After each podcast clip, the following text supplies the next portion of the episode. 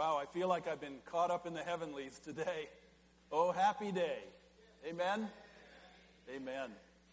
Uh, we're in the middle of Advent season, and uh, this Sunday and on Christmas Eve, I'll be preaching on the gifts of the Messiah, the gifts that the Messiah brings us at Christmas.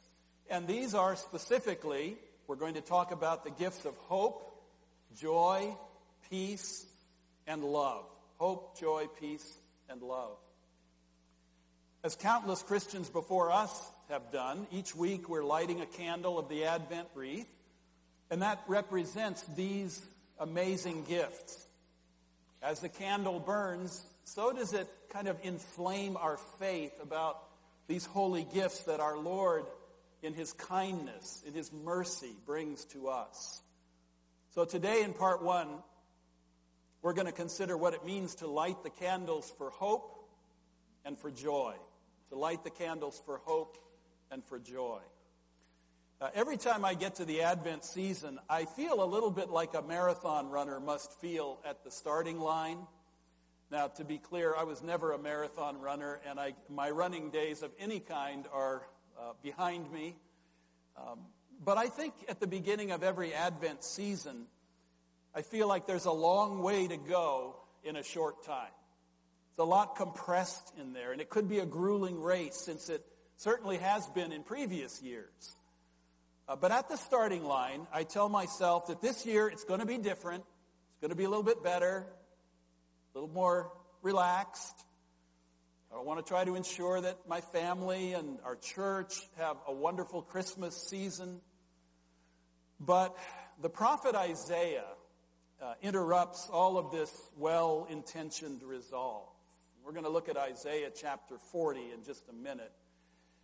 But he claims that our hope comes not from what we accomplish, but from the Christmas surprises and gifts that God brings to us.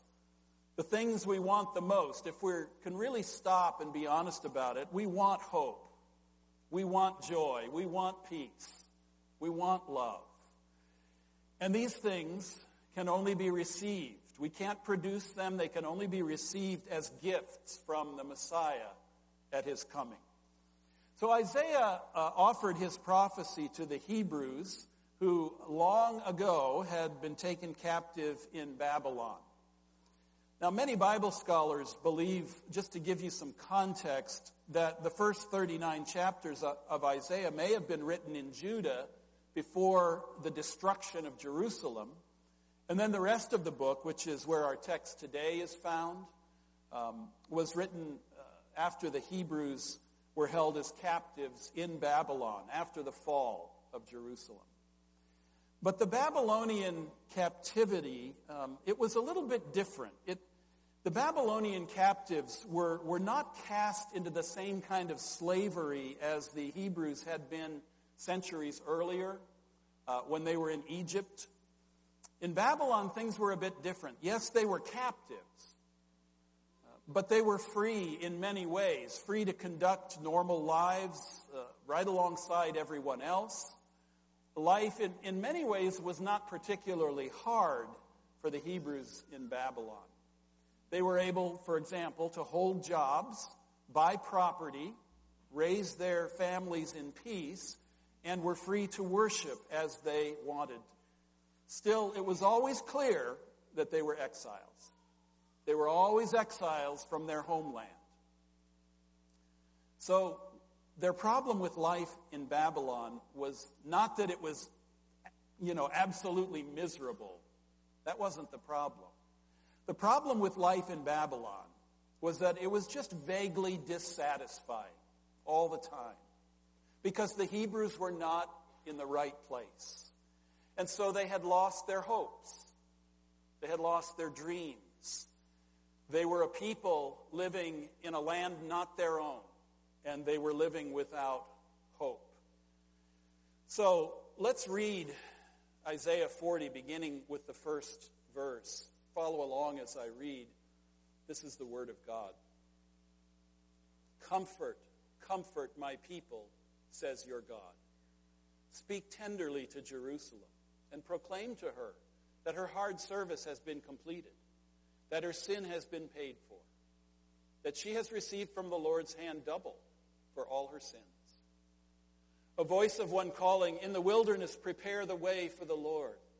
Make straight in the desert a highway for our God. Every valley shall be raised up, every mountain and hill made low. The rough ground shall become level, the rugged places a plain. And the glory of the Lord will be revealed, and all people will see it together, for the mouth of the Lord has spoken. Hope. We know about the loss of hope. We, we know about vaguely dissatisfying lives. Uh, we tell ourselves when we feel that way that this vaguely dissatisfying life is it's good enough. We have a place to live, food to eat, people to love. We're not worried about foreign troops invading our homes. We're relatively comfortable. Uh, but this is not the life we used to dream about, is it? It's not a life filled with passions and holy mission. Our days are not characterized by epic adventure or causes that are burning in our bones, burning in our hearts. And some of us would have to say that we're not living lives that are abounding in hope. And so we've learned, we've learned how to settle. We've learned how to settle for good enough. We keep telling ourselves this is the mark of maturity, compromising on the dreams and settling for good enough. Long before St. Augustine became a saint, while he was still searching for faith, he was on his way one day to deliver a lecture that would flatter the emperor. And he knew the lecture he had written was full of lies. He also knew that the people who would hear the lecture would applaud, even though they also knew it was full of lies. But that was what Augustine was after. That's what he wanted, the applause. That was good enough. Augustine hated himself for living for the applause but it gave him some comfort even when the, the applause was empty. Along his way that day to give his lecture, uh, he encountered a beggar. And uh, that beggar by the side of the road, he was just as happy as he could be. He was laughing and joking with all the people who passed by him. Happiness was what Augustine was searching for in life. But he realized that if he were given the opportunity to change places with that happy beggar, he would not do it because he had become too addicted to his comfortable despair. That's what Babylon does to you. It addicts you to the notion of good enough. So Isaiah breaks into our comfortable despair in our Babylonian type captivity by telling us to recover some old dreams. He reminds us of some things. He interrupts our, all of our wonderful coping skills by daring us, daring us to hope again. This is a passage that dares us to hope. To be clear, biblical hope is not a matter of desiring something more in the lives we have created for ourselves. It really has nothing to do with creating a nice holiday through an incredible amount of work that will distract us perhaps from the worries of the rest of the year. Biblical hope is so different. Biblical hope comes only as an interruption from God. God intervenes. God interrupts. That's what biblical hope is. It's an interruption from God in your life. So, angels show up at Christmas telling us there is more to life than we had imagined. Old people like Zechariah and Elizabeth discover that, surprise, they're going to have a son. Mary and Joseph find that the life they had settled for, they were aiming for, was really not good enough after all because God was about to conceive salvation in their family. Shepherds see the most amazing sights in the skies over Bethlehem. And it all reminded them of the time that Isaiah interrupted the Hebrews in Babylon in their comfortable despair, their vaguely dissatisfying lives, and told them that it was time to come home. It was time to come home to Jerusalem, which is where they belonged. Christmas, with all its carols and messages, is really an invitation to return life to the right place, the place it is supposed to be. It doesn't really matter how well you've done in Babylon. If your life is not abounding with hope, joy, peace, love, then you're still not in the right place. Most of us know this, if we can be honest with ourselves.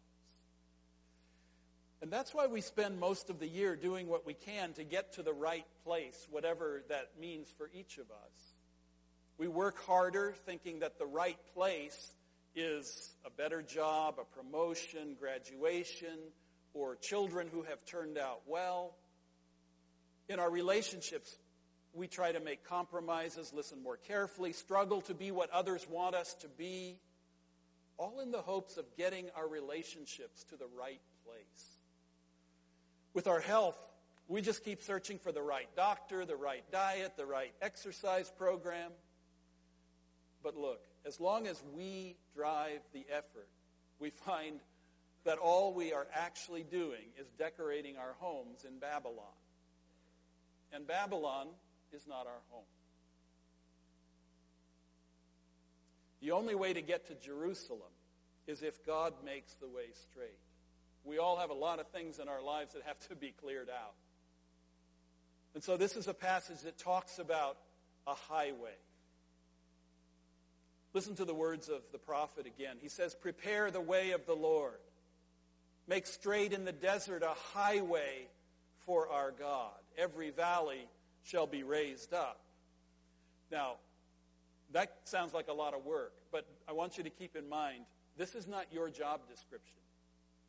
This is a promise of what God must do, what God can do, and what God will do. This is a promise from God you can count on.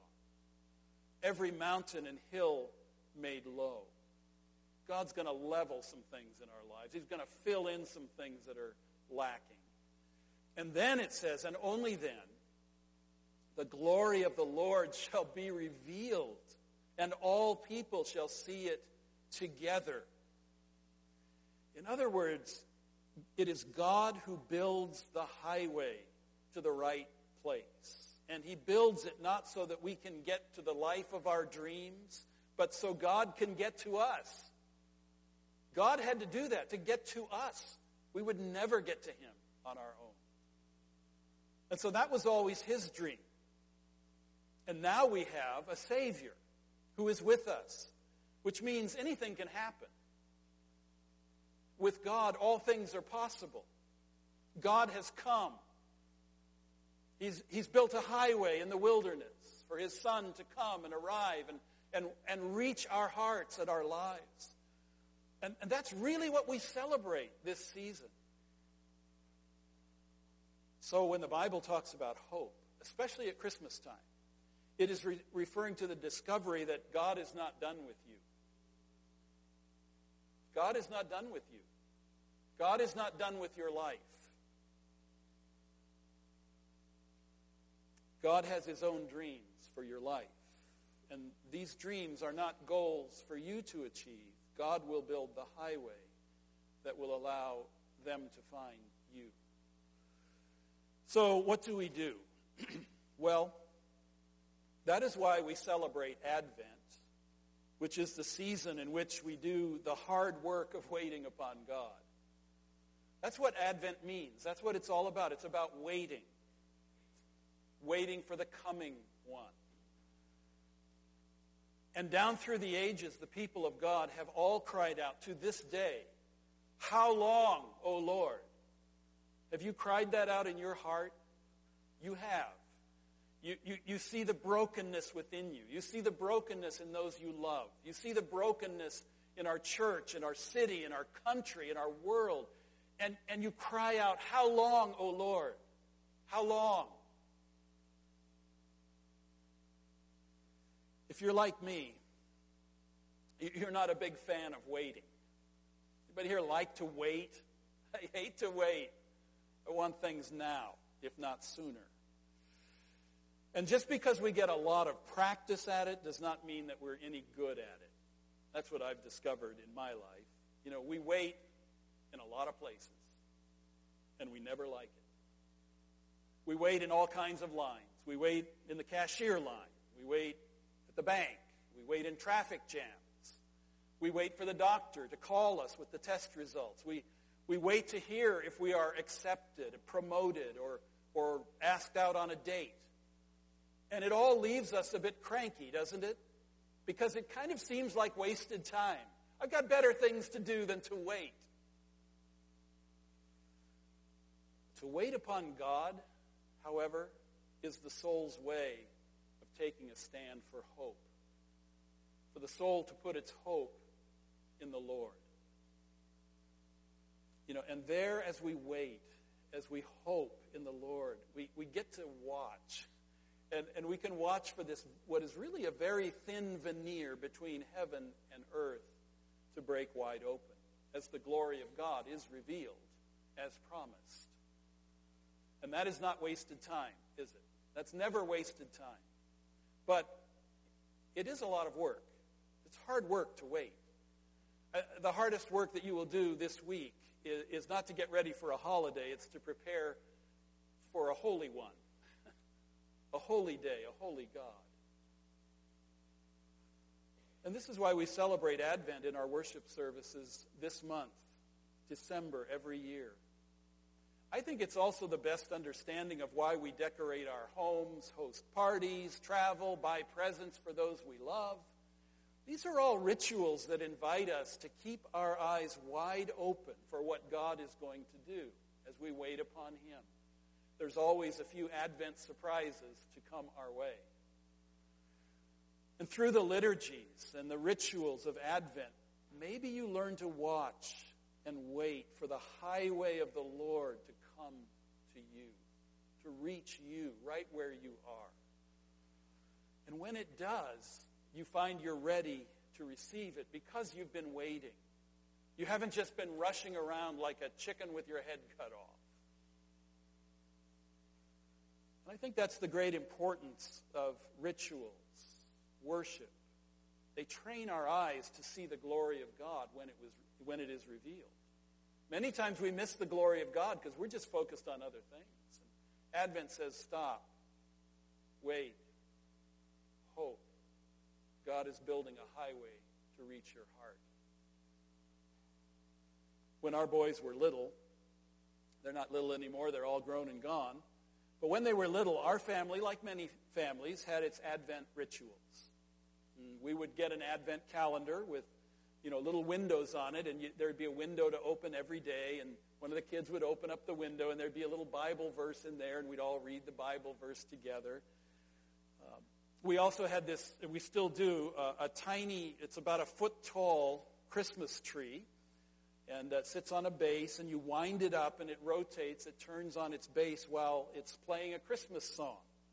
And we would put that on the dining room table at the beginning of Advent. And it had these tiny little drawers, each with a tiny gift inside that needed to be hung on the tiny branches of the tiny tree. Let me tell you, our, our four boys loved to do that part. You know, could I pull out the little drawer, take out the... It was great. My job, my job in the whole thing is, was to install a fresh battery each year so the tiny lights on the tiny tree would blink. so, you know, not very much, not very complicated, doesn't seem like much at all. But you know what? In all of this, there was a big holy mystery that was being revealed to us in those tiny little rituals. We were learning the rhythm of getting ready for the hope that, that only a coming Savior could bring to us. A lot of anticipation and hope for what Jesus would do. But there's more. The Messiah brings not only hope when he comes, he brings joy. He brings joy. Let's read um, the rest of our text in Isaiah 40, verses 6 through 11. A voice says, Cry out. And I said, What shall I cry? All people are like grass, and all their faithfulness is like the flowers of the field. The grass withers and the flowers fall because the breath of the Lord blows on them. Surely the people are grass. The grass withers and the flowers fall, but the word of our God endures forever. You who bring good news to Zion, go up on a high mountain. You who bring good news to Jerusalem, lift up your voice with a shout. Lift it up. Do not be afraid. Say to the towns of Judah, Here is your God. See, the sovereign Lord comes with power, and he rules with a mighty arm. See, his reward is with him, and his recompense accompanies him. He tends his flock like a shepherd. He gathers the lambs in his arms and carries them close to his heart. He gently leads those that have young. Cry out, the Lord says. Cry out. The prophet Isaiah responds by essentially saying, Why? What's the point? What's the use? What is there to say? All people are like grass. They're not very faithful. It's like the flower of the field. The grass withers, the flowers fall. And there it is again, that vague dissatisfaction. I think Isaiah forces us to look about to, to, to look about and to think about what things will look like after Christmas, the rest of the year. We get back to life as we live it day in and day out. The visiting family members will have returned home. The gifts will have been returned to the store. The reindeer sweaters will be back in the drawer. Please, please. and that beautiful Christmas tree that you, boy, you looked at every tree on the lot and you picked the perfect one. You've just kicked it to the curb. That's where it's going to go. See, Isaiah says the grass withers and the flowers fall. Children are going to open up their last presents on Christmas morning and say, rats. 364 more days till we do this again, right? Adults will clean up the house, take down all those decorations that took so long to put up, sigh, and slide back into the normal routines of life in Babylon. And another Christmas holiday will have faded away. To our surprise, the Lord actually agrees with Isaiah. Yes, the grass withers and the flower falls, but he interjects with hope the word of our God endures forever. There is something that endures forever. And because that's true, what happens in us? Well, he says, Go up on a high mountain, you who bring good news to Zion, you who bring good news to Jerusalem. Lift up your voice with a shout. Lift it up. Do not be afraid. Say to the towns of Judah, Here is your God. Here is your God. I want you to notice something here. Isaiah does not call the Hebrews exiles, even though they're still in Babylon. He doesn't treat them or talk to them as if they're exiles. He, he says they are heralds. They are messengers to their own people. And their real name is not exile. Their real names are Zion, Jerusalem, Judah. These wonderful God-given names. And, and this is also why we celebrate Christmas. It helps us remember who we really are and what we are really called to be in Jesus Christ, right where we are. But we don't wait to be a better people in a better place. We are God's people by the grace of God in Christ. We are God's people right now. And so we are bearers right now. We are the bearers of, of good news and glad tidings of this Savior who has come. That we say to one another, we say to ourselves, we say to the world, Here is your God. Here is your God. Wow. Christmas, Christmas is a time when we remember that we are not just students, business people, workers, homemakers, whatever it is. If you allow any job to define you, you will eventually be exiled from joy because it will grind you down and you will forget who you really are in Jesus Christ. Christmas is when we gather in our homes, in the church, to remember that we are followers of Christ who believe that the word of our God will stand forever. And he has spoken through Christ into our lives a word of forgiveness, of mercy, of love which never fails. The word of our God will endure forever. So we believe that this word became flesh and was incarnated to us, God in the flesh, in Jesus Christ. And we believe that this means Jesus Christ stands with us, among us, for us, forever and ever. And that will never change. That will never fall. That will never fade away.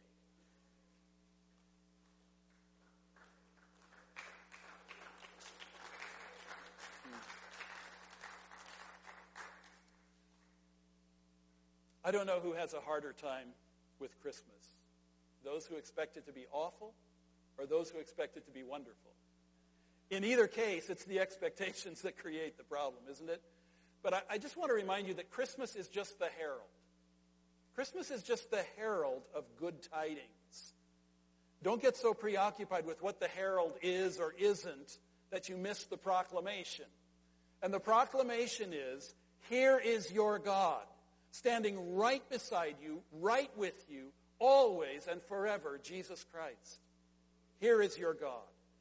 So you know what this means. This means in the great days, in the horrible days, in the ordinary days, that is our source of joy. Here is our God. He has come to be with us. So at Christmas, we who call ourselves Christians, who confess faith in Jesus Christ as our Savior and the Lord of our lives, we, we hear again the incredible tidings that the Messiah has come to stand with us. He didn't come to be far away. He came to be right there with us, right where we are. He knows exactly what's going on in each of our lives and homes. And this is how we find this joy. When we get clobbered, and you can't live very long in a fallen, broken world without getting clobbered. So when we get clobbered, this joy is powerful enough to get us back on our feet again. Here is our God. That's because the word of the Lord will stand forever. Jesus Christ is not going to get clobbered. I get clobbered. You get clobbered. But the word of God, the eternal word made flesh, he stands forever. So Isaiah continues as he wraps it up here in our text today. He says, See, the sovereign Lord comes with power. He rules with a mighty arm. Verse 11, he tends his flock like a shepherd. He gathers the lambs in his arms and carries them close to his heart. He gently leads those that have young. Now, those are two strikingly different claims, aren't they? One is powerful. You know, God comes with a mighty arm. The other is gentle. He gathers the lambs in those mighty arms. Isn't that an amazing picture? But this is why we have joy. If God were not powerful, there would be no salvation for us. He would not be able to save us, and we would be without hope. But if he were not gentle, the only word from God would be judgment upon our sin, which we so richly deserve and we would be without joy. But God's word is all about hope and joy and peace and love, the mercy of God, the forgiveness of God that comes to us on a great highway, and his name is Jesus Christ. So when this eternal word was about to become flesh, do you remember what the angel told Mary? He said, The Holy Spirit will come upon you, and the power of the Most High will overshadow you. I love that word will overshadow you. Therefore, the child to be born will be holy. He will be called the Son of God. What a moment that was. That Mary would give birth to a son who would be not only the Son of man, but the Son of God. And I think we all experience this incarnation of the Word that stands with us in much the same way that Mary did. In other words, the almighty power of the gentle God. I want you to think about that. The almighty power of the gentle God overshadowed her, overshadows us. The almighty power of the gentle God. It overshadows our anxieties, our sins, our fears, our plans, our boredom.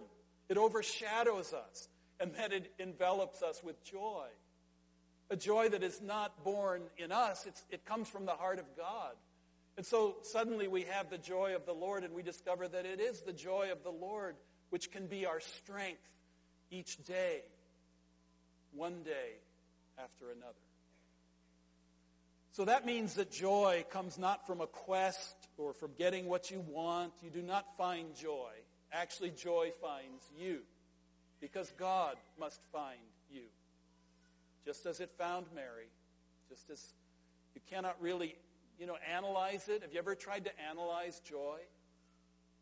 Have you ever tried to break it down and explain it? You can't really do it very well. You just enter it. And in that way, joy is very similar to love. You cannot sufficiently explain why you love the people you do, right? You just, you love them. You were powerfully overshadowed and enveloped in love. And it changed everything. So does joy overshadow us. It overcomes us. It overwhelms us. And most often, uh, it takes us by surprise we discover in ordinary ways that the grace of God has broken through again. You probably had experiences of that this week. Much to your surprise, the grace of God broke through in something, and suddenly there was a joy in your life that hadn't been there before. The Son of God is standing with us at that point, and we enter his joy. This is why the angel surprised the shepherds by saying, I bring you good news of great joy for all the people. All the people. All the people means all the people. It includes you. It includes you. It includes me. It includes all of us. The whole world, all of life, has now become an opportunity to be surprised by more of this amazing gift from the Messiah that's called joy. And you just have to receive it. It comes with the forgiveness of your sins. It comes with receiving the mercy of God. There's a joy that, that comes with that. That you're receiving something that you know you could never earn, you could never produce, but God has freely given it to you in this Jesus Christ. Here is your God. We need to be honest about this. This is a hard thing for us to grasp because largely in our culture, we have been trained to think in terms of plans, strategies, goals, and what it takes to get to the place where we think we should be. And that is a place where we will find joy. We just know it, right? Well, that may help us find happiness for a while, but not joy. And the problem with happiness is it's exactly what Isaiah is trying to tell us, that the grass always withers and the flower always fades. But joy, joy comes from God. Joy finds us as God's gift at all times. And God likes to keep his gifts wrapped so that they surprise us. We can't exactly see them coming. We can't exactly tell what they are.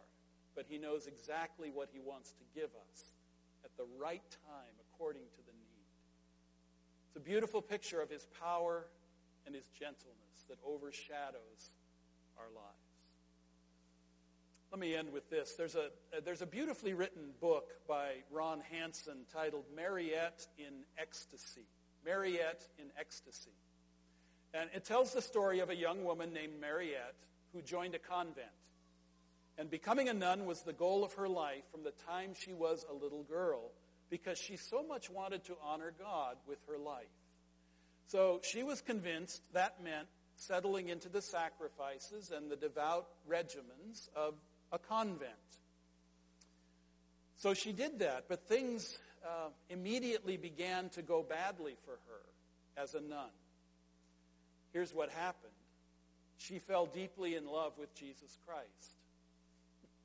She wasn't planning on that. She fell deeply in love with Jesus Christ. And so she began to pray differently from the other nuns. She was focused on the one to whom she was praying. And her love for Jesus, it's just too great to be contained by the plans and the routines of the monastery. So she gets kicked out of the convent. She gets kicked out of the convent. And it's all because of her excesses in piety. They didn't really know what to do with her, so they kicked her out. To her horror, she is thrust out into an unregimented world. This is not what she wanted. Thirty years later, Mariette writes a letter to the convent that describes how her horror of, of leaving the set routines of the convent, she found her life and her security in that. Well, actually, it became her delight after she was kicked out of the convent. And she wrote to say now she knows that joy can be found anywhere. The last line of her letter is the last line of the book, and it reads like this We try to be formed and held and kept by Christ, but he offers us freedom. Now, when I try to know his will, his kindness floods me, his love overwhelms me, and I hear him whisper, Surprise me. The point of that is God delights in surprises. He surprised those captives in Babylon. He surprises captives in modern Babylon today. And so my prayer for you is that the gifts of hope, the gifts of joy from Jesus, our Messiah, will find you and surprise you in some way this week. And I hope to see you on Christmas Eve. We'll, we'll do part two of this, and uh, we'll talk about the rest of the gifts that he brings to us, which are peace and love. And I could use a bit more of those. Could you? Amen.